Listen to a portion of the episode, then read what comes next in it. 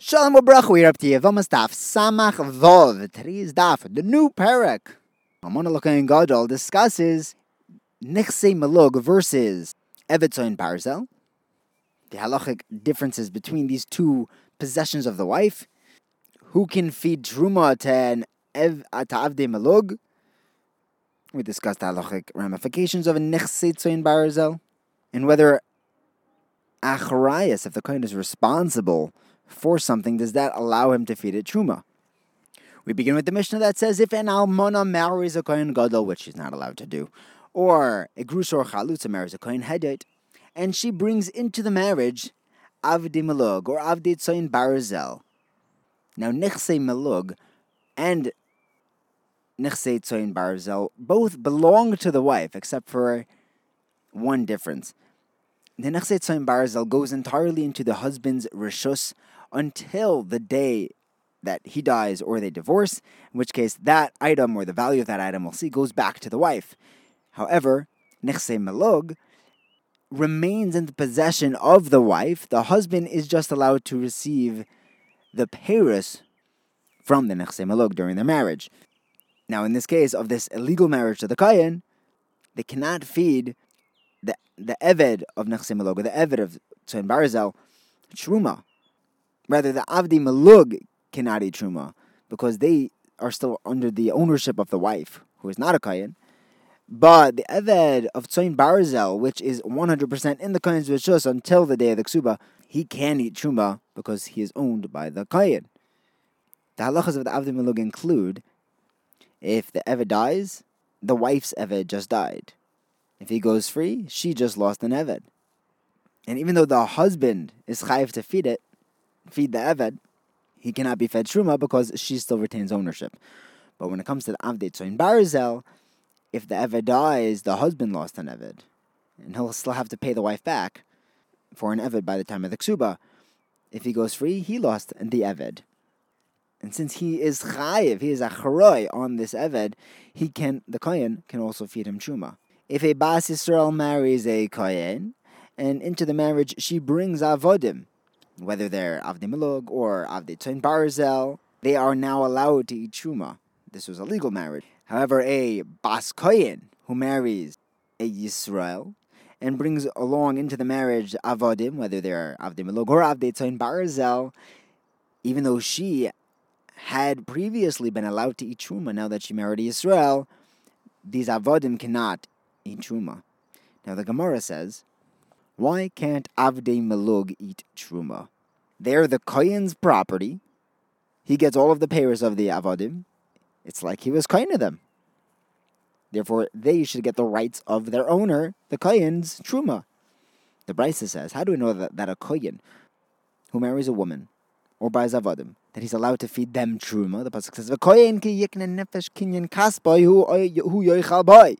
Ki. How do we know that a woman who buys avodim, or if Avodim buys Avodim, his slaves buy slaves.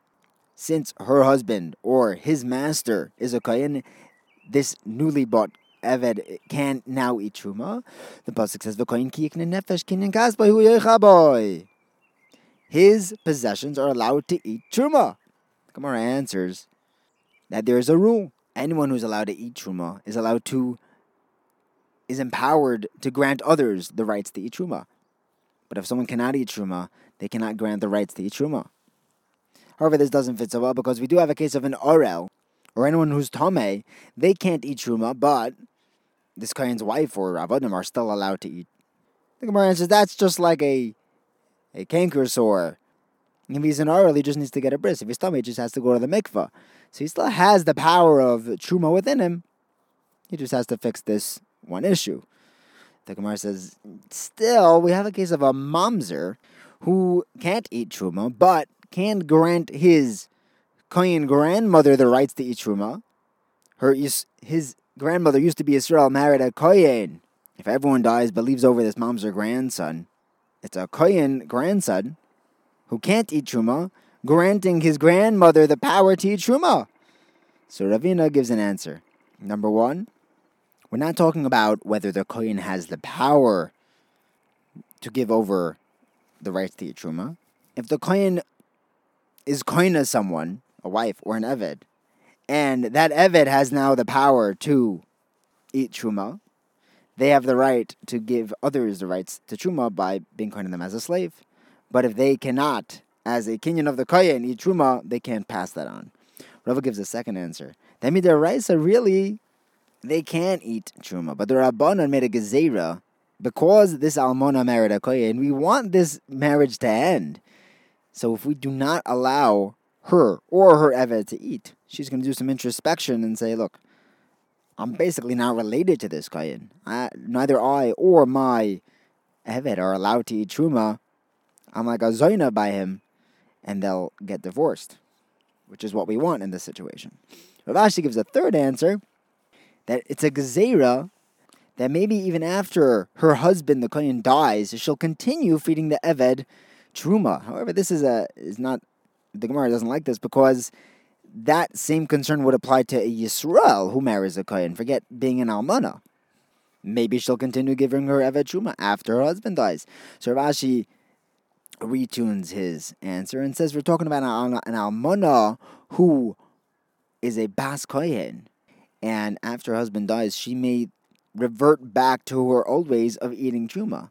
She would say, "Look, I used to eat truma back in my father's home, and then when I was married to a kohen, I was able to feed my eved truma. So now I'll just go back to my father's state, and I could definitely feed my eved truma." And she doesn't know that before she was only allowed to eat truma because she wasn't a halala. She wasn't an almana who married a kohen gadol. So the Gemara asks, what would the halacha be if, if it wasn't an almana kohenes?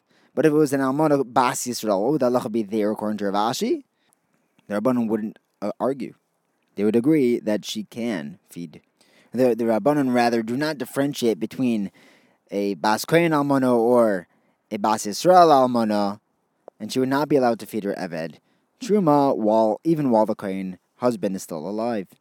Next, the Gemara has a case. If a woman brings nichtzeit barzel into her marriage, and then when they're getting a divorce, she says, Well, I would like to bring that same item that I brought into the marriage uh, out. And because it is her property, it's her barzel that the husband just held on to, but he owes it to her. But he says, You know, I'd rather just pay you the value of it. Who do we listen to? The husband or the wife? Does she get the item itself or the value of the item?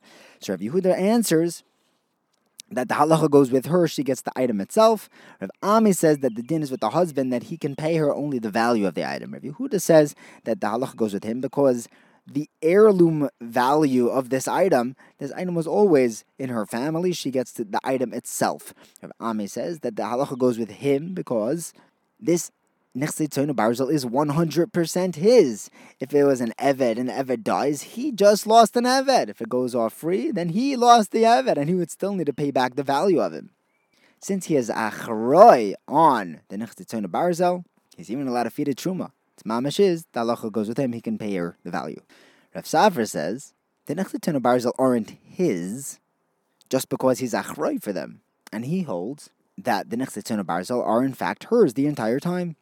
So now the Gemara wants to clarify if the kohen is chayiv in the achrayas of an item uh, or a an eved. In this case, can he? Does that automatically allow the eved to eat truma because he's the responsibility of a kohen? The Mishnah says that if a Yisrael rents a cow to a kohen, the kohen is allowed to feed it truma, truma fodder. If a kohen rents a kohen cow to Yisrael, even though the Yisrael is the one that has to feed it during the rental period, he's not allowed to feed it truma. You see that being achroy on something does not make it yours. Le'inyan truma. The Gemara says you can't compare that.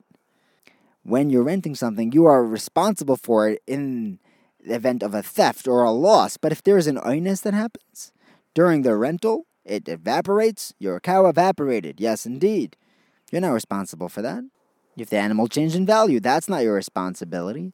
So it's not a full achrayas by rental. That's not a raya. It you know you know what it is comparable to to the safe over there where it says that if a Jew leaves his cow with a kohen, but before renting it he says this is exactly the value of this cow. And this is the value that I want to be receiving back at the end of the rental. The kohen is not allowed to feed it truma.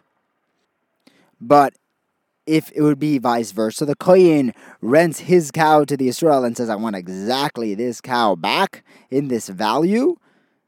It still retains the Kohen, the, the owner's status, and the Israel will be allowed to feed it truma because he's actually the achrayas is still on the owner, not on the renter. Next, the Rabbi and Rabbi were sitting at the end of Rabbi Nachman's shir, and they said that the Brisa actually goes like a Yehuda. There's another Brisa that goes like Rabbi Ami. The Brisa that goes like Rabbi Ami, who says that the din is with the husband, he can pay the value, and now like Rabbi Yehuda, who says that the din is with the wife, that she gets the Nechsetun Barzal itself. That Brisa says that the Avodim of Tzoyin Barzel are free if their tooth or eye gets popped out, but that's only if the husband popped out the tooth or the eye. But if the woman popped out the tooth or the eye, it's not hers, and the evidence won't go free. This get out of free card, this got a get out of jail free card only applies to the Eved's owner. And the wife is not its owner when it's a Tain Barzal. The Brisa that goes like Rabbi Yehuda, which sounds like it's the wife's possession, even by Tain Barzal, states that if a woman brings Nechse Tona Barzel into her marriage and the husband wants to sell it, he's not allowed to. Furthermore, even if she brings in the Eved with its exact value, rather, if the husband decides to add to the Nechse Tona Barzel, meaning I'm going to give this to you by the release of your ksuba, but he says an exact value of this Eved, the husband is still not allowed to sell it it becomes hers to write Rabbi Huda.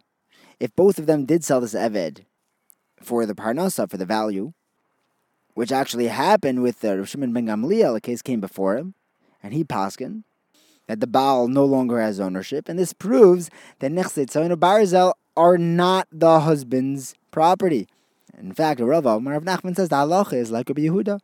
It belongs to the wife. The husband does not have complete rights over the Nechset and Barzel. Rava asks of Nachman, but we have a brisa that says beferish that we pass on like Rami. He says, yes, even though there is a brisa that says like like Rami, the svara of Rav Yehuda is so good. The svara of the shvach besavia, the heirloom, the family value of it, is enough that, to make it that we pass on against the brisa like of Yehuda.